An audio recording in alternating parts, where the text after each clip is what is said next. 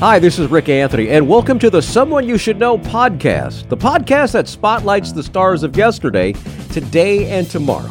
So sit back, relax, have a cold one, and get ready to meet someone you should know. Hi, I'm Rik Anthony, and on this episode of Someone You Should Know, we're going to back up to July of 2007. My guest is Tracy Lawrence, country singer, who at the time had just had a number one song with Find Out Who Your Friends Are with uh, Tim McGraw and Kenny Chesney. Now, I've learned something very, very important about Tracy Lawrence. You never ever cross this guy because he is a legendary prankster. We're going to find out just how much so coming up right now on Someone You Should Know as I reintroduce you to Tracy Lawrence. Hi, I'm Rik Anthony, and I'm glad to be back with a guy that I haven't talked to in a couple years, but I am so uh, so glad to have him on the show because every time we talk, I, we, we, can always count on great music, and we always can, count on some great stories. This guy is a wonderful storyteller. Now it's uh, it's been 11 years since his last number one, and we were thrilled to see that uh, his his latest song made it all the way to the top of the charts. We're speaking with Tracy Lawrence. How are you, my friend? I'm great, my friends. Good talking to you again. Real good. Uh, Tracy, the, the latest single that you had out there was uh, Find Out Who Your Friends Are. A fabulous song. Got tons of requests on the radio. And uh, it, you got some help from your friends, as a matter of fact, to make this uh, a number one song. You, you had Tim and you had Kenny.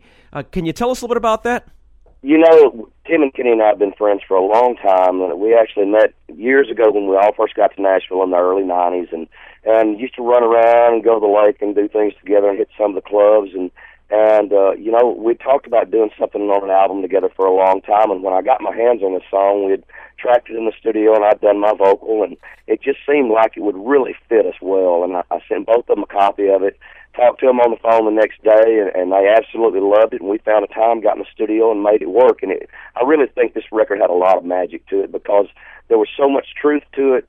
You know, I, we've all seen some highs and lows in the business, and and uh, it was just a, a record that really seemed to fit us and our friendship really well. I, I got to agree with you there. And, and the, an era of time now that we have Pro Tools and some tracks are recorded hours, days, weeks, even months apart.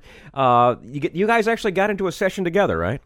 Absolutely, we were all in the room at the same time. My vocal was already done, but I was there because I was a co-producer on the album. Mm-hmm. But uh, you know, we spent about four hours in the studio together and sat around and, and talked those stories and and uh, just reconnected for a little while. It was really a lot of fun. I don't think Tim wanted to leave. It, I had to go get on the bus. I was heading back out for a show that night, but Tim wanted to stay up all night long, and I was like, I got to go. well, he's got a house full of women too, you know. so do I. I swear, you know, we we thought that you know. Uh, like Tim and Trace and Alan Jackson, you should just have a tour called the uh, the X Chromosome Tour. You know, nothing but well, women. we need all the help we can get. I'm telling you what. the only one buddy of mine that I know that has boys is Mark Chesnutt. I know. he's got three of them. Well, I'll tell you one thing. The new CD is called For the Love. It came out in January, doing really, really well. And the next single I hear is called uh, Till I Was Daddy Too, correct? Till I Was a Daddy Too, and it's actually a song I wrote with my friends Paul Nelson and Larry Boone. We've had so many hits together over the years, and uh, it really looks like this may be another huge record. We're getting a lot of great response from it. You know, the, the strange thing about this song is it talks about a, a father with and his relationship with his son and uh, obviously, I have two girls. I don't have a son. But when we were writing the song, we kept trying to skew it in the other direction, and it just wouldn't go that way. Mm-hmm. Sometimes a song is going to take you where it wants to go, and uh, it turned out the way that it is. So I hope it's still going to reach people. Very good. We look forward to playing that. And uh, I got to talk to you about a, a, strange thing. Back in 2004, you released one of the most beautiful songs of your career uh, called Paint Me a Birmingham. And one thing I love about that particular song, I had a struggle with when it first came out. I was kind of joking about the fact that uh, I, I, was doing a chef show at the same time, and I and we we talked about there's a song called "Paint Me a Birmingham," and I said, "Well, paint me a burning ham." And every time I wound up playing that song, I wound up thinking those lyrics instead of saying paint me a Birmingham, it came out sometimes paint me a burning ham. so some of my listeners actually sent me photos of burning hams. so, That's really good. I think uh, Cletus T. Judd actually did a parody on uh, "Bake Me a Country Ham." Bake me a country. you have some of the. Was, I, that was such a huge record for me, though. You know, I, I there was so much talk about what does Birmingham mean, what is this song about, and you know, it really uh, it was even though it didn't go number one and we ended up in the top five with it, it was one of the biggest impact records I've had in my entire career, and still is a, sh- a song that brings the house down every single night. You know, everyone knows the words to it. It was just such a magical piece of work. Very good. This guy has got some incredible road stories. We talked last. You were with Joe Diffie and uh, Mark Chesnutt on tour a couple years uh-huh. back. And you were telling me a funny story. I think it was Chesnutt was uh, singing one of his last songs, and you came out. You had been in your trailer. You'd come out, and you had on just a robe and some cowboy boots. Uh, I and did. you flashed yes, them yes. on the very last thing.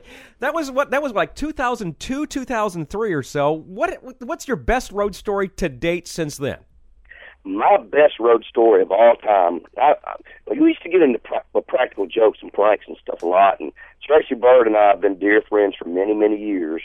And uh, we were doing a show down in Florida. I don't remember exactly where it was, but um, we we planned a full assault. We've been out, we've been touring the Byrd for a while, so I had his entire set list structured out.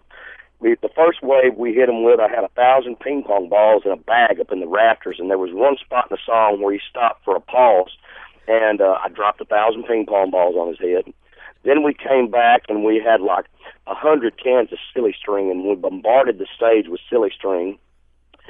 By the time he got off the stage, we had got the code to his bus, and I took a thousand crickets and strode them from the back to the front of his entire bus. It was that was one of the best I've ever done.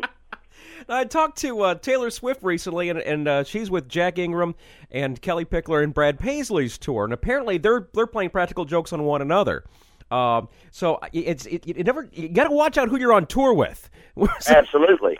well, see, the problem is sometimes you just have to call a truce because because it gets out of hand. I remember one year uh, I was out in at the ACMs before the Academy of Country Music Awards left Los Angeles and moved to Vegas, and Kenny and I were messing around with each other, and I had gone to do After Midnight, a syndicated show out there the night before the awards.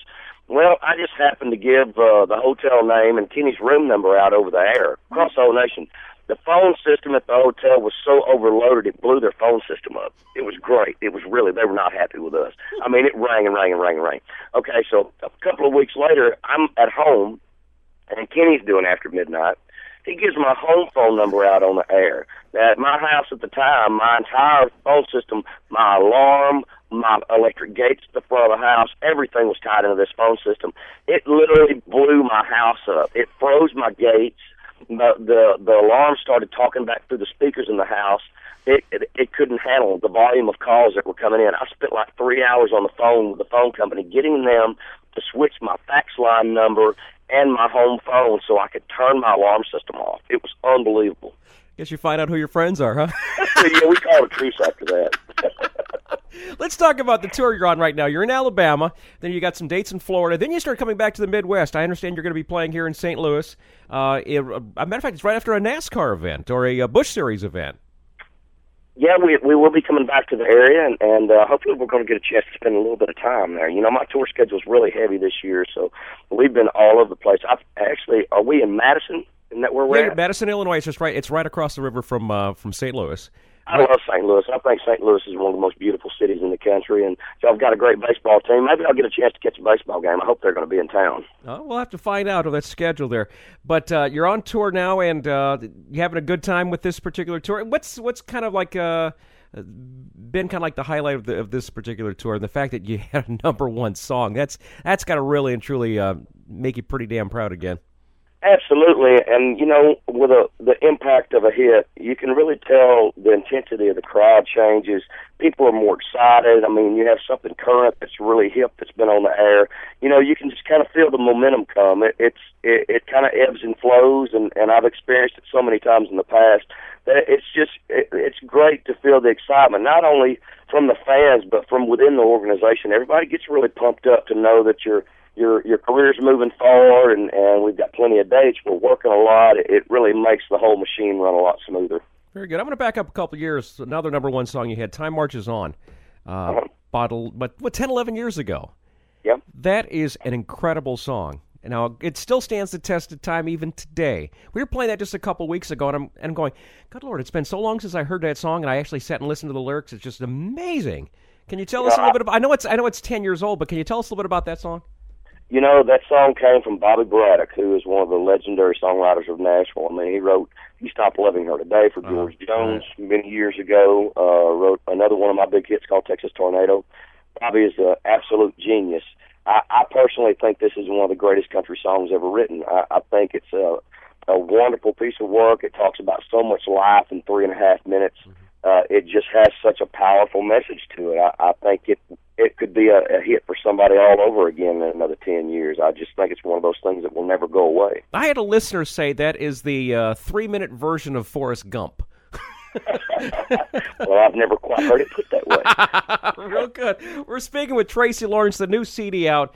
I want everyone to get at least two or three copies of it. It's called uh, uh, For the Love. New single coming out called Till I Was a Daddy Too. And uh, he's on tour everywhere. Make sure you buy yourself, uh, buy your entire family tickets to, to go see this guy. He puts on a great show. He's always fun to talk to, and we thank God to have him on the show. Thanks again, brother. Thanks, Rik. It's always a pleasure, my friend. Look forward to seeing you soon. All right, partner, be good. Take care. And we'll be back right after this. Hey, Tracy, thanks a lot, man. Have a great time. Go eat some alligator. All right, partner. Take care. Okay, good luck on your golf game. Thanks, man. Bye. Hi, this is Rik Anthony, thanking you again for listening to this episode of Someone You Should Know. Now, if you're an aspiring musician or an established musician that's looking for a little exposure, I invite you to drop us a line at Someone You Should Know podcast at gmail.com. That's Someone You Should Know podcast at gmail.com. Also, I invite you to tell a friend about the Someone You Should Know podcast. I thank you for tuning in this time, and I invite you to check us out next time on the Someone You Should Know podcast because you never know who's going to show up. Until next time, remember, God loves you, and so do I.